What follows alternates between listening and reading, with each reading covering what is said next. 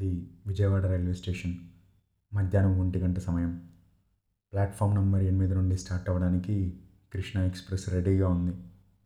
అది నేను ఎక్కాల్సిన ట్రైన్. కానీ నేను ఆ ట్రైన్ ఎక్కుతానా లేదా? ఇది తెలియాలంటే మనం కొన్ని రోజులు గతంలోకి వెళ్ళాలి. ఫస్ట్ ఇయర్ అయిపోవడంతో ప్రతి స్టూడెంట్ పోరాటానికి సిద్ధమైన ఒక యోధుడిలానే ఉన్నాడు. ఎందుకంటే ఒక చేతిలో మొత్తం బుక్స్ ఇంకో చేతిలో వారం నుండి విడిచిన బట్టలు. ఖాళీ లేని ఈ రెండు చేతులతో రిజర్వేషన్ లేని ట్రైన్ ఎక్కి టీసీకి దొరకకుండా తిరగడం అంటే అదొక మినీ యుద్ధమే. మనం కూడా ఈ నిబ్బార్మీలో ఒక సోల్జరేనండి. ఏంటి? ఎలివేషన్ ఎక్కువైందా? పర్లేదు పర్లేదు. ఏం పర్లేదు.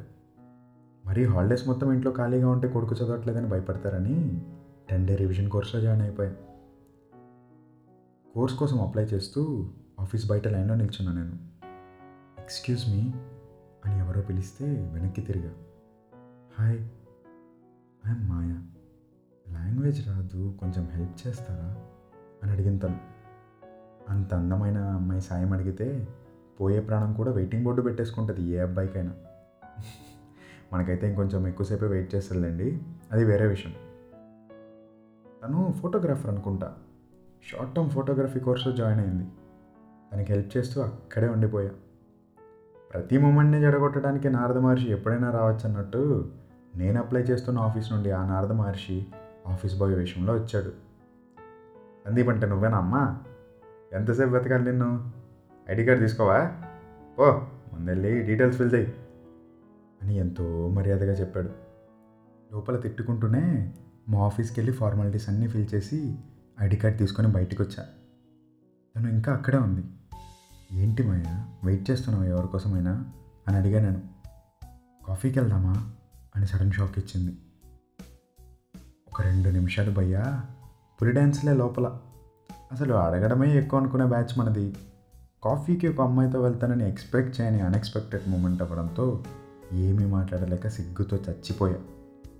ఒక అమ్మాయి ముందు ఎందుకంత బ్లష్ అవుతామబ్బా? చెప్పండి. ఏంటి కాఫీకి రమ్మన్నందుకే?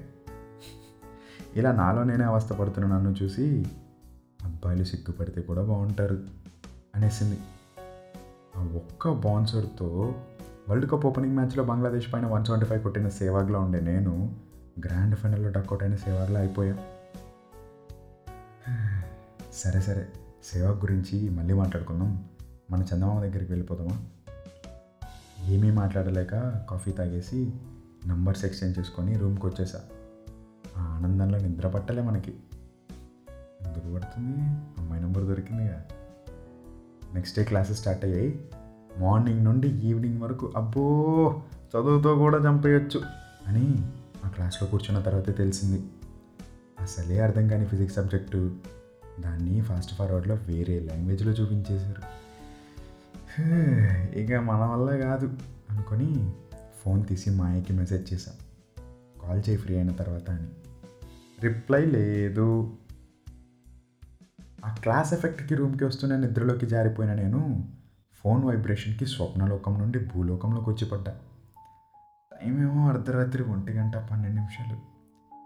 దెయ్యాలు భూతాలు మేల్కొంటాయి ఈ టైంలో అనుకుంటూ కాల్ లిఫ్ట్ చేశా I'm waiting out of your room.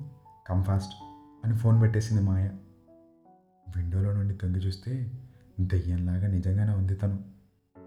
కిందకెళ్ళి ఏంటి మాయ ఈ టైంలో? నేను ఫోన్ చేయమన్నా అంతే నువ్వేంటి డైరెక్ట్గా ఇంటికి వచ్చేసావు అని అడిగా. నాకు బైక్ నేర్పిస్తావా? అని ఇంకో షాక్ ఇచ్చింది. దేవుడా ఈ పాప షాకులు పని షాకులు ఇస్తుంది ఇంద్రా బాబు? అనుకుంటూ మాయని అర్థం చేసుకోవడం కంటే బ్లైండ్గా ఫాలో అయిపోవడం బెస్ట్ అని ఫిక్స్ అయిపోయాం. రోడ్లన్నీ తిరిగేసిన తర్వాత స్ట్రీట్ లైట్ కింద డివైడర్ పైన కూర్చొని ఒకే దోశ తిన్నాం. ఈ అమ్మాయి లైఫ్లో నేను ఎప్పుడూ ఎక్స్పీరియన్స్ చేయని లైఫ్ని నాకు పరిచయం చేస్తుంది. మార్నింగ్ అంతా క్లాస్లో నైట్ అంతా రోడ్లో. అలా అయిపోతున్నాయి రోజులు. ఎప్పటి నుండి అలవాటైందో తెలియదు కానీ రోజు సాయంత్రం తొమ్మిది గంటల ఇరవై నిమిషాలకి ఇద్దరం వాళ్ళ వీధిలోని చివరి షాప్ దగ్గర కలిసేవాళ్ళం. అందరికీ తొమ్మిది గంటల ఇరవై నిమిషం అనేది గడియారంలో కేవలం ఒక నిమిషం మాత్రమే. కానీ మాకు అదొక వ్యసనం. ఒకరినొకరు చూడాలి అనుకునే వ్యసనం. మాయ అంటే తెలియకుండానే ఇష్టం పెరిగిపోతుంది. ప్రతిరోజు కొత్తగానే ఉంది. కోర్స్ లాస్ట్ డే అవ్వడంతో ఈవినింగ్ ఎర్లీగా క్లాస్ అయిపోయింది. మాయ నుండి మెసేజ్ హైవే పైన డ్రైవ్కి వెళ్దామా ఈరోజు అని. తను మాట్లాడుతుంటే వింటూ వెనక కూర్చున్నా నేను. తన చెవికి ఉన్న ఎర్రటి జుమ్కీలు గాలికి అటు ఇటు కదులుతూ నాతో ఏదో చెప్పడానికి ప్రయత్నిస్తున్నాయి. వాటిని చూసి అసూయపడుతున్నట్టుగా తన చున్ని గాలి వేగాన్ని సహాయం తీసుకొని మరీ నా చూపుకి అడ్డుపడుతోంది. చిన్నగా నన్ను నేను మర్చిపోయి వేరే ప్రపంచంలోకి వెళ్తున్నా. ఇంతలో బైక్ సడన్గా ఆపింది. నాకు అర్థం కాలేదు. దిగి అలా ఎక్కడికి తీసుకెళ్తుందో తెలియక తన వెనక నడుస్తూ వెళ్ళా. కాసేపటి వరకు అర్థం కాలేదు. బీచ్కి వచ్చామని మాటల్లో చెప్పలేమేమో.